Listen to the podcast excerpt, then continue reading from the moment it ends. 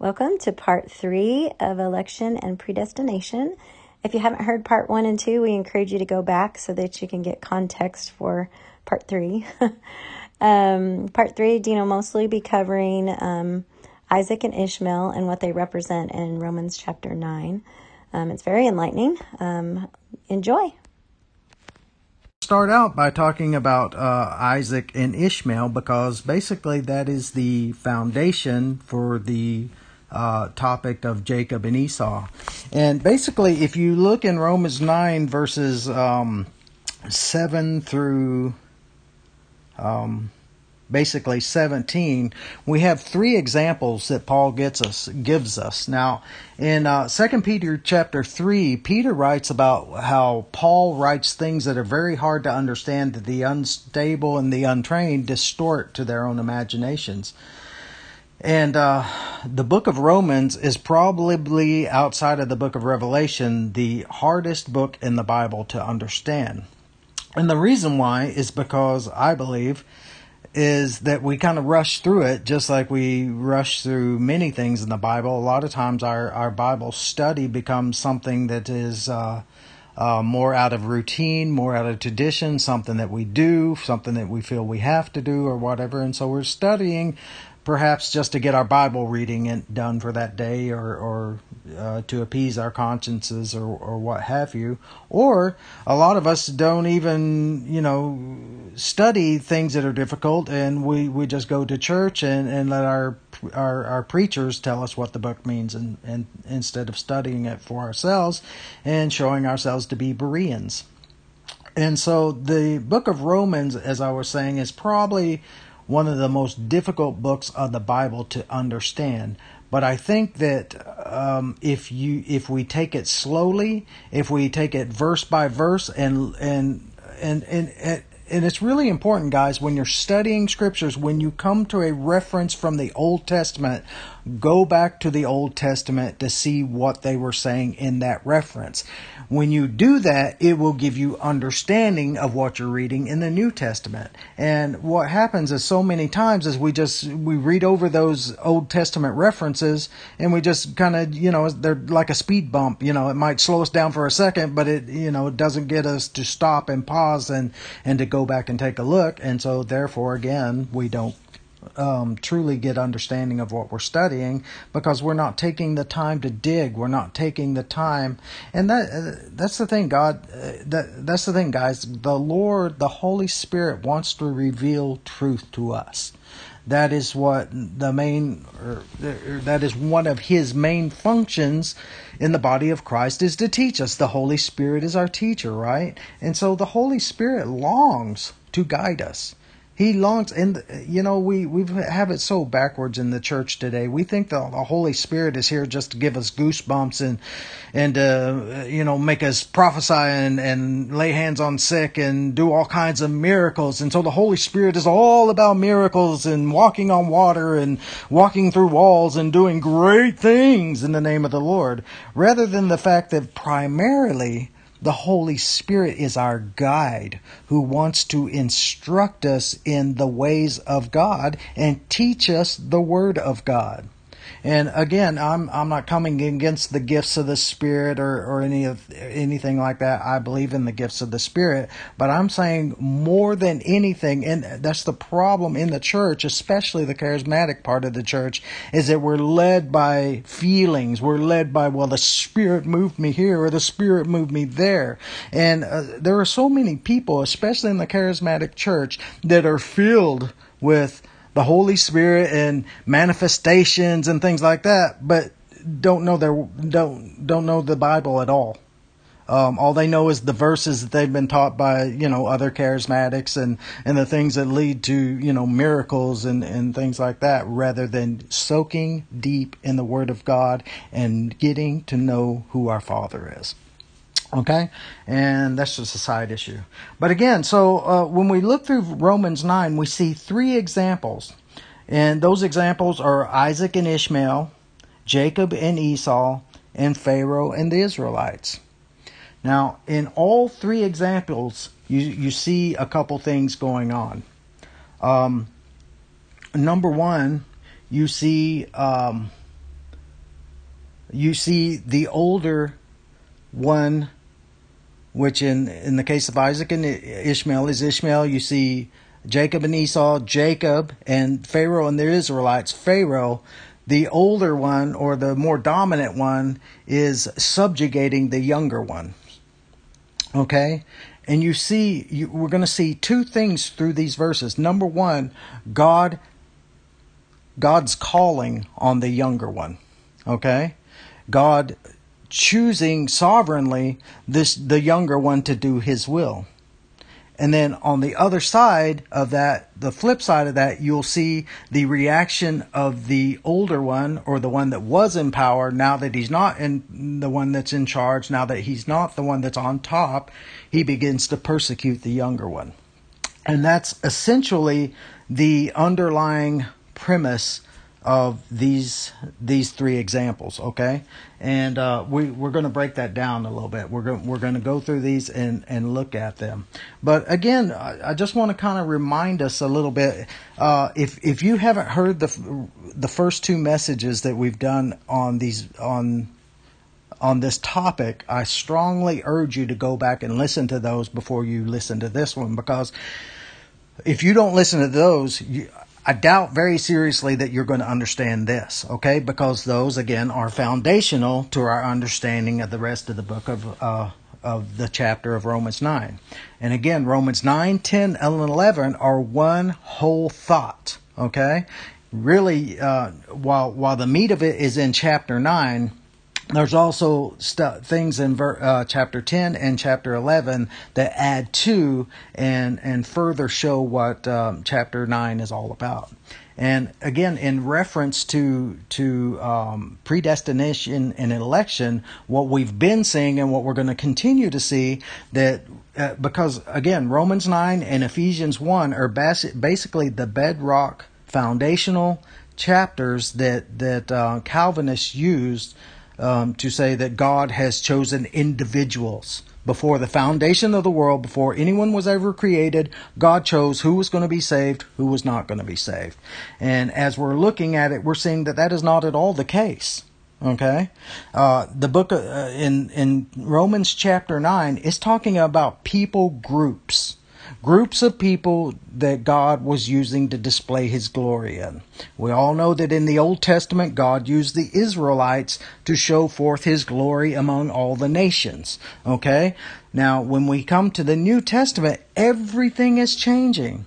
When Jesus came and died on the cross and rose again from the grave, he changed everything. And so we're going to see how that, that was happening and has continued to happen. So in Romans 9, verse 6. Now, uh, before we talk about that, I just wanted to kind of paint this word picture for you, if I could. Um, because, eh, like, just imagine, if you will, say, say for instance, like you were born in the ro- in a royal family. Okay, doesn't matter whether it's England or whatever, but England kind of gives us our best kind of picture of it because that's the one that we're most familiar with. But say you were born into the fa- royal family, uh, you were the the oldest son.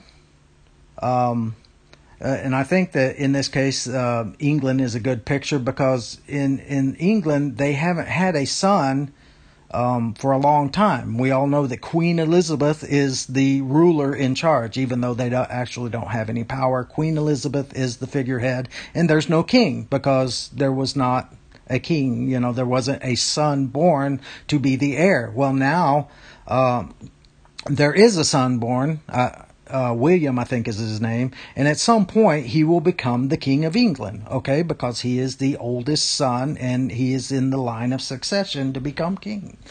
So imagine you were a that person. Imagine you were a person born into a royal family. You are next in line to be king. You're just waiting for the time. You're you're just waiting waiting for the proper time for the the succession to be given over and the ceremonies and all that and this person is now the king okay? Um, and you are that guy. You you are you are you're just waiting okay? Um, but say say the queen adopts someone else into the family okay? You're an only child right?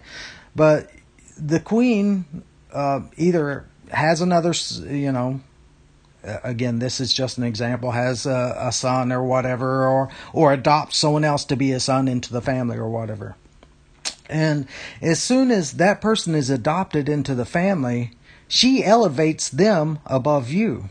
Now, this person, you had known this person before. This person was your your worst enemy.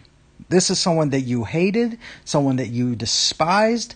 This is someone that that uh, think of like someone that doesn't work for a living. He just he mooches off of everybody. He he doesn't do he doesn't pull his own weight. Has you know has never worked a day in his life and and doesn't deserve anything, right? But the queen adopts this person and makes him not only a part of the family, but she chooses him above you to be next in line to be the king. And imagine if this happened and again, this is your worst enemy. This is someone that you despise. This is someone that you have no respect for whatsoever. matter of fact, you look down on them and, and, um, you you just again you just despise them and stuff. And so the queen elevates this person above you and says this is going to be be the next king. And she crowns him does all the ceremonies you know and makes him the king over you. What would your reaction would be to this person? You would probably be very upset.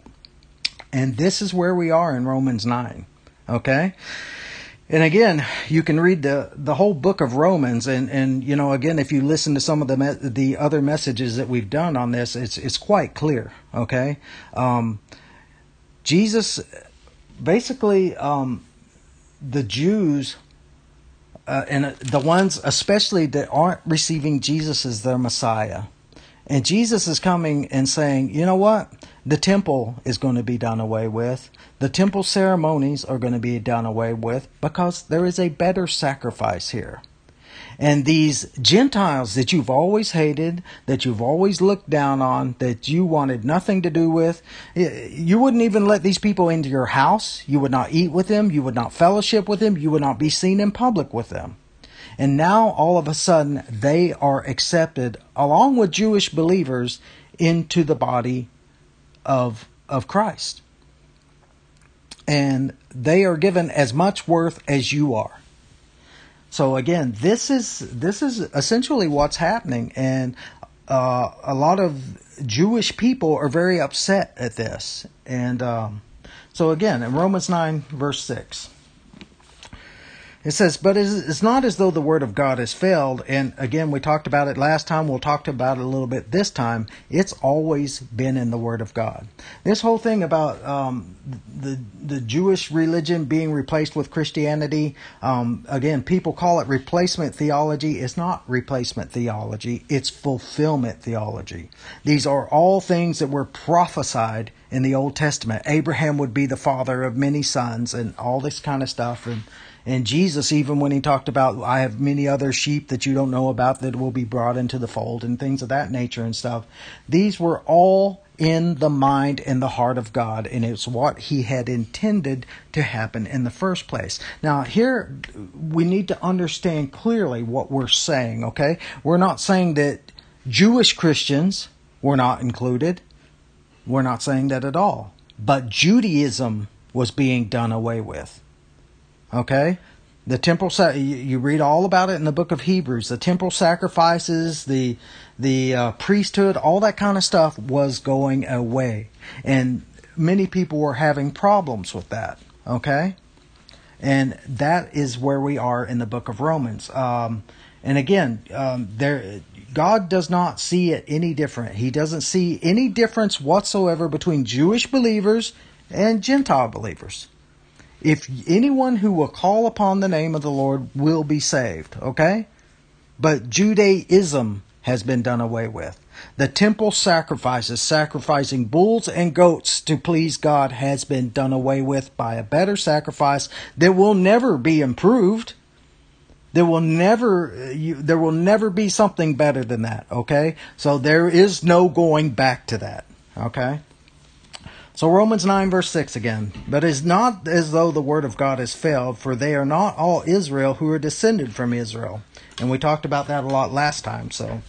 he says, "Nor are they all children because of a- because they're Abraham's descendants, but through Isaac your descendants will be named." That is, not the children of the flesh who are the children of God, but the children of the promise are regarded as descendants. Um, it says in verse 9, For this is the word of promise. At this time I will come and Sarah will have a son. Okay, um, let's look at uh, Genesis chapter 21, because he's talking about Isaac and Ishmael. And again, we're going to see um, the three examples. Genesis 21 in verse 1. Says, Then the Lord took note of Sarah as he had said, and the Lord did for Sarah as he promised. So Sarah conceived and bore a son to Abraham in his old age at the appointed time of which God had spoken to him. Abraham called the name of his son who was born to him, whom Sarah bore to him, Isaac. Then Abraham circumcised his son Isaac when he was eight days old, as God had commanded him. Now Abraham was a hundred years old when his son Isaac was born. Sarah said, God has made laughter for me. Everyone who hears will laugh with me. And she said, Who would have said to Abraham that Sarah would nurse children, yet I have borne a son in his old age? The child grew and was weaned, and Abraham made a great feast on the day that Isaac was weaned. Now Sarah saw the son of Hagar. Now you remember the story how God had promised Abraham and Sarah a son, and they like, okay, well, we're tired of waiting, we're going to do it ourselves, and they jumped the gun and had Ishmael. Okay, Ishmael was about 14 years older than Isaac, so Isaac is being weaned, and you know the age for weaning is what one, two, three years old, something like that.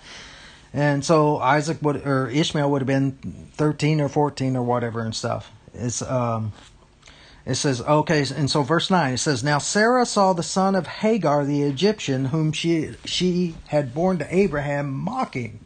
And so, again, look at, look at what Ishmael's doing. He's mocking Isaac, okay?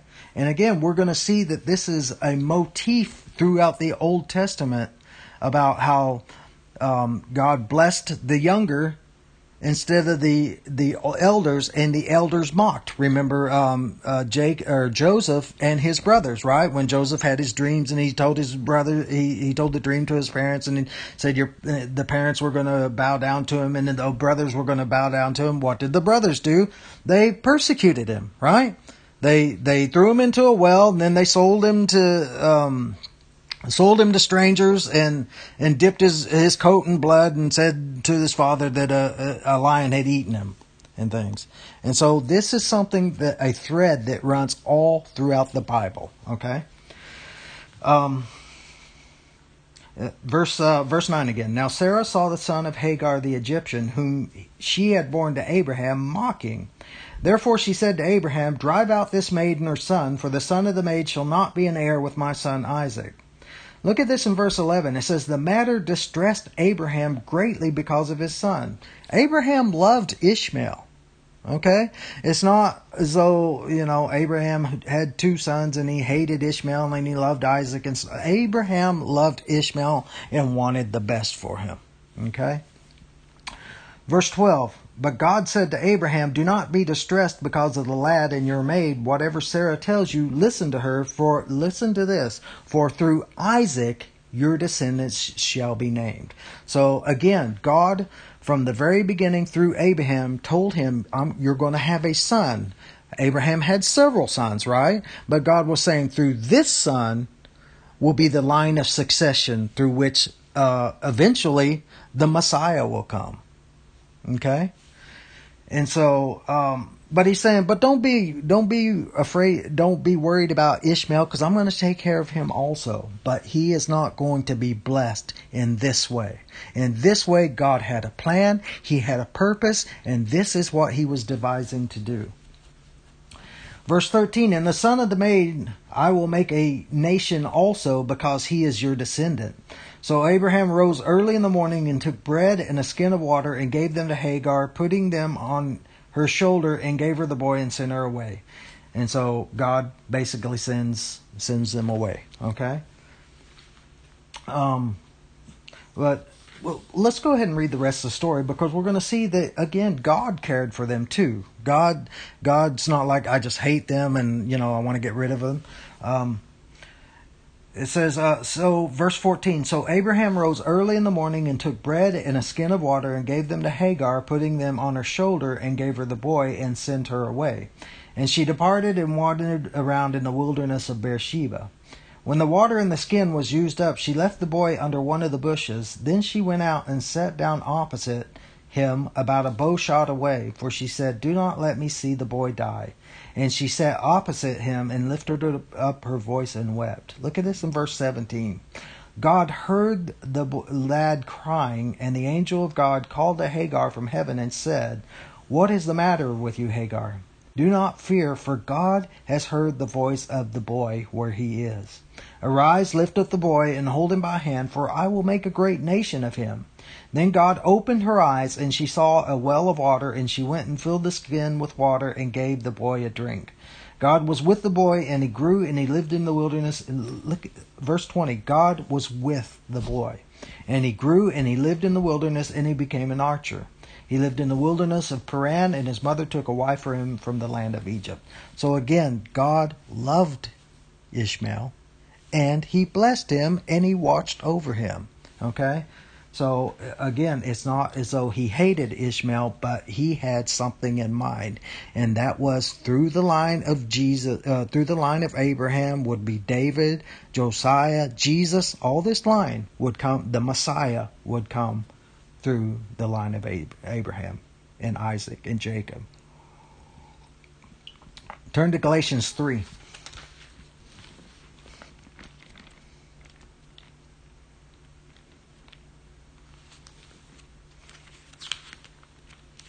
In Galatians 3, we're still talking about Abraham, uh, Isaac and Ishmael. Galatians 3, verse 9. Because again, we we see that you know God, you know Ishmael and was cast out of the family, but it, again, it wasn't as though God hated him. God still blessed him, watched over him, and took care of him. Galatians three verse one. It says, "You foolish Gal-. Now remember in the book of Galatians what was happening. Um, Galatia was a Gentile place and uh, lots of Gentiles were being saved. But then you had Judaizers who were coming out after them and saying, okay, it's okay to be saved, but you also got to obey the temple rituals, the services, the sacrifices, circumcision, all this other thing. And Paul said, nah, no. And again, there are people today who want us to do all those things. They want us to observe Passover and the Sabbaths and all, you know, and, and things like that the book of Galatians, and again, several books in the New Testament, plainly, plainly, plainly say, no, you do not have to do that. And you are not a better Christian if you do that. You're not a better Christian if you don't do that.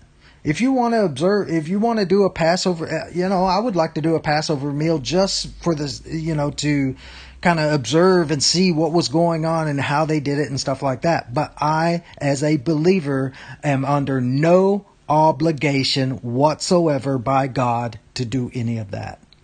And Jewish Christians are not any better whatsoever than Gentile Christians or vice versa. Okay? We're not anti Semitic. A Jewish believer is my brother as much as any other person is. And Paul said, I pray for my brothers after the flesh, the Jewish believer, the Jewish people who did not receive Jesus as their Messiah. Okay? So God loves them. Okay? That's not the point. The point is, I don't have to observe those things because all those things have been fulfilled in Jesus Christ. The Bible says Jesus is our Sabbath rest. Okay? And so all those things were Old Testament types and shadows of the better thing that it was to come in and be fulfilled in Jesus. And there are people that want us to go back to the types and the shadows when we have the substance and we are not required to do that. Okay, Galatians 3 verse 1. You foolish Galatians, who's, who, who has bewitched you before whose eyes Jesus Christ was publicly, publicly portrayed as crucified? This is the only thing I want to find out from you. Did you receive the Spirit by the works of the law or by hearing with faith? And again, the works of the law weren't the, the obedience, loving God with all your heart, soul, mind, and strength, and your neighbor as yourself. It was the circumcision and the the you know uh, festivals and sacrifices and stuff like that. Verse 3 Are you so foolish, having begun by the Spirit, are you now being perfected by the flesh? Did you suffer so many things in vain, if indeed it was in vain? So then, does he who provides you with the Spirit and works miracles among you, um, among you, do it by works of the law or by hearing with faith? Do you see that? So he's con- contrasting these works um, the cleaning the outside of the cup and the tassels on your in the prayer shawls and all these things that you had to do to be fastidious Jews. Did you did you receive salvation by that? Two thousands of years of Judaism, they never received salvation through those things. How was Abraham saved? He was saved through faith, not through the works of the law. Verse 5 again. So then, does he who provides you with the Spirit and works miracles among you do it by works of the law or by hearing with faith? Even so, Abraham believed God and it was reckoned him as righteousness. So he was saved by faith, right? Therefore, be sure that it is those who are faith who are the sons of Abraham. And this is the whole thing that they're saying in Romans. That's the thing that Jesus was saying. That's the thing that's all over the New Testament. You are not saved by being a Jew and keeping temple sacrifices and all these other things. You are saved by faith. Okay? God is doing away with all the temple stuff. He's doing away with all the ceremonial stuff. And faith is the only thing that will last. Faith is the only thing that will stand. Belief in Jesus as your Messiah is the only thing that can save you. Verse 8, the scripture foreseeing that God would justify the Gentiles by faith. And again, this is the thing in Romans 9 that these guys are upset about. We were the special people. We were the chosen ones. Why are you letting in these, these raggedy, disgusting Gentiles? And this is what Paul is doing in Romans 9. He is giving a justification for God, and why God is doing this and why he is allowing this. The scripture foreseeing that God would justify the Gentiles by faith preached the gospel beforehand. What's beforehand? In the New Old Testament, right? Again, this was always there. This was always the plan, the mind, the heart of God is to include everyone in salvation, not just a few people, but that it would be available to all who would call upon the name of the Lord. He says, So then you who are of the faith of of are so sorry. So then those who are of faith are blessed with Abraham the believer. For as many as are of the works of the law are under a curse. For it is written, Cursed is everyone who does not abide by all the things, by everything written in the book of the law to perform them. Now that no one is justified by the law before God is evident, for the righteous man shall live by faith. However, the law is not of faith. On the contrary, who, he who practices them shall live by them. Christ redeemed us from the curse of the law, having become a curse for us, for it is written, Cursed is everyone who hangs on a tree, in order that in Christ Jesus the blessings of Abraham might come to the Gentiles, so that we would receive the promise of the Spirit through faith. Brethren, I speak in terms of human relations, even though it is only a man's covenant, yet when it has been ratified, ratified, no one sets it aside or adds conditions to it. Now the promises were spoken to Abraham and to his seed. He does not say and to seeds as referring to many, but rather to one, and your seed, that is Christ. So again, uh, there was a seed, a single seed, but it was to include everyone everyone in the world. God so loved the world that he gave his son. God so loved the whole world that he sent his son. But that seed is in Christ. Remember, being chosen is being in Christ because he is the chosen one. And if you come to him and, and you are accepted in the beloved, you are a part of the chosen because he is the chosen one and all who are in him are chosen. All who are outside of Jesus are not chosen. He says, What I am saying, verse 17, is this the law which came 430 years later after Abraham does not invalidate a covenant previously ratified by God so as to nullify the promise. Look in verse 18. For if the inheritance is based on law, it is no longer based on promise, but God has granted to Abraham by means of a promise. You see that? Um, turn to another place in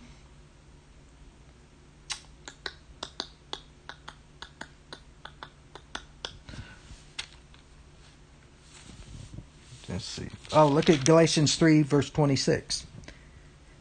He says, now again, he's writing these to Gentile, Gentile believers. In verse 26, he says, For you are all sons of God through faith in Christ Jesus. Now again, this is not universalism. He's not saying everybody in the whole world is sons of God. Everybody, you don't, you know, everybody's uh, going to go to heaven. Everyone's going to be saved. He says, he's saying this to Galatian believers. You are, you are all sons of God through faith in Christ Jesus. For all of you who, are, who have been baptized into Christ have clothed yourselves with Christ. There is neither Jew nor Greek, there is neither slave nor free man, there is neither male nor female, for you are all one in Christ. Do you see that? There are no special Christians. You're not a special Christian if you're born in Jerusalem. You're not a special Christian if you're born a male. He says you're all one in Christ. He says in verse 29, and if you belong to Christ, listen to this, then you are Abraham's descendants, heirs according to the promise. You see that? It's very simple. It's very simple. The scripture is, is in the Word of God. Okay? Look, turn to chapter 4 of Galatians, verse 21. Now, we saw that um, we saw in in in Genesis that that uh, Isaac was the child of promise, right? And Ishmael was the son of the flesh. And we're going to see some things about the flesh and the promise in Galatians 21. Or, I mean, sorry, in Galatians chapter 4, verse 21. He says, Tell me, you who want to be under law, do you listen to the law? For it is written that Abraham had two sons, one by the bondwoman and one by the free woman. Now you have to think of this in context with Romans 9. He's talking about Ishmael and Isaac. Okay, and he's contrasting them and about how Ishmael um, was cast out the bondwoman and her son, and uh, and Isaac was was blessed by God and used by God to to express His covenant throughout the earth. It says, For it is written in verse 22 that Abraham had two sons, one by the bondwoman, the slave woman, and one by the free woman. But the son of the slave woman was born according to the flesh, and the son of the free woman through the promise. This is allegorically speaking, for these women are two covenants, one proceeding from Mount Sinai, bearing children who are to be slaves. She is Hagar. Okay, so it's saying that uh, you got two covenants going on the one with uh, that involved Hagar and the one that involved Ishmael. And these two children, these two people represented two covenants. And in verse 25, he says, Now this Hagar is, listen to this, guys. Listen to the words of this. Now he talked about two covenants, one under Hagar and Ishmael, which was the flesh, and the other covenant, which was Isaac, which was of the promise. Look at this in verse 25. Now this Hagar, in other words, the flesh and everything of the flesh, is Mount Sinai in Arabia where did God give the law? Mount Sinai, right? Look at these, think about these next words. And he says that covenant corresponds to the present Jerusalem. What is Paul saying here? He's saying that the Jews who were considered themselves to be the chosen people of God, the special people of God, the the the the ones that God would, you know, if you were a Jew, you were once a Jew, always a Jew. Just like Calvinists are like, well, once you're a Christian, you're always a Christian. There's nothing that can ever change that. The Jews were the same way, and they were angry at Paul. And they, uh, again, um, these are the types of things that would get you killed by saying and stuff. And Paul is coming to them and saying, You are no longer the special chosen people of God because you have rejected your Messiah. And he's saying, Now you're not Ishmael anymore. You are not sons of Abraham anymore. Now, or I mean, now you're not Isaac. You are not sons of Abraham, but now you Jews who have rejected your Messiah are Ishmael. Do you see that? It's quite clear. Look at it again in verse 25. Now, this Hagar is Mount Sinai in Arabia and corresponds to the present Jerusalem, for she is in slavery with her children. Verse 26 But the Jerusalem above is free, she is our mother. He's talking about Christianity there. Okay. Verse 28. He says, And you, brethren, like Isaac, are children of promise. But as, look at this in verse 29, because again, we talked about the three examples in, in Romans 9 about how God overlooked them, chose the younger one, and so they begin to persecute the younger one. It says, And you, brethren, like Isaac, are children of promise. But at that time, he who was born according to the flesh persecuted him who was born according to the Spirit. So it is also now. Now we'll look at this a little bit later, but who was it that was pers- persecuting the believers? Not the Romans. The Romans only persecuted the church because the Jews inspired them to. Right?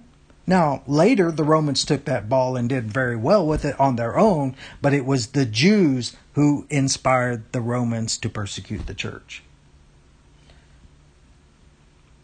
He says, uh, verse 29 again, but at that, at, as at that time, he who was born according to the flesh persecuted him who was born according to the Spirit. So it is now also. But what does the Scripture say? Cast out the bondwoman and her son, for the son of the bondwoman shall not be an heir with the son of the free woman. So then, brethren, we are not children of the bondwoman, but of the free woman. And again, what was going to happen and what did in fact happen in AD 70 is the Romans came through Israel and through Jerusalem, totally wiped out Israel. Not, I mean, there were certainly Israelis left alive and things like that, but they completely destroyed the temple, the temple service, and everything that it had to do with, so that even now today, there can be no true Judaistic worship of God. And that's the way God planned it. Because all of that stuff was types and shadows of the better that was to be revealed in Christ. And God will never, ever go back to that again. And if we believers want to try to go back to that, we are the people in Galatians that God says you're foolish and you're bewitched and you will wind up being destroyed. Because it's all a lie. Okay? Uh, so again, uh, you know, we saw in the case of Isaac and Ishmael that um, the younger. Um, and one thing that we want to see about this whole Isaac Ishmael thing, because there are many people that are preaching this stuff. Turn back to Romans 9 while we're talking this stuff. That are talking about Isaac and Ishmael and how Ishmael is, is the, um, um, the Palestinians and, and the Muslims and, and things like that. And, you know, and so these things about Romans 9 and where he's talking about, uh, you know, Isaac and Ishmael, he's talking about, uh, you know, the Jews and the Palestinians. That's not at all what he's talking about. If you look at Romans 9, verses 6 through 9 in context, you see that he's talking about the Christians and the Jews. And that the Jewish people, in the eyes of God, had become the Ishmaelites. And the Christians were the people the the the people the sons of promise were the descendants of Isaac. It's very plain. Okay. Romans 9 verse 10. We're going to talk about Jacob and Esau. He says, "And uh, for this is the word of promise. About this time I will come, and Sarah will have a son. And not only this, in other words, he's tying these two things together. So he's saying, like, as just as this stuff that we were just talking about, there's also this, right? Not only Isaac and Ishmael, but also now Jacob and Esau. It says, Not only this, but there was Rebekah also, when she had conceived twins by one man, our father Isaac. For though the twins were not yet born and had done nothing good or bad, so that God's purpose according to his choice would stand, not because of works, but because of him who calls, it was said to her, The older will serve the younger, just as it is written, Jacob I loved and Esau I hated. Okay, so there there is and, and that's the thing. That's that's the difficult thing with romans. When you read like just those three or four scriptures that we read there is so much that's involved in that. Okay? And again we're going to see two things. Number one it was through god's sovereign choice.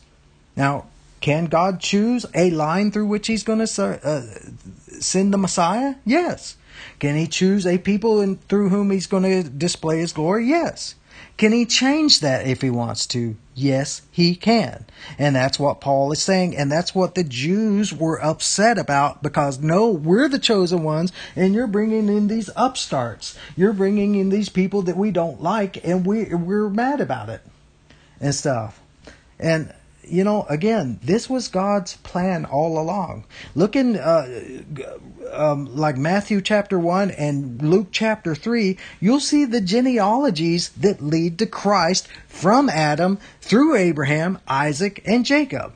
All the way through Christ. It was his plan through this line that he was going to bring Jesus. Now, thanks for listening, you guys. Um, Dean uh, got to cover today a lot about um, Isaac and Ishmael.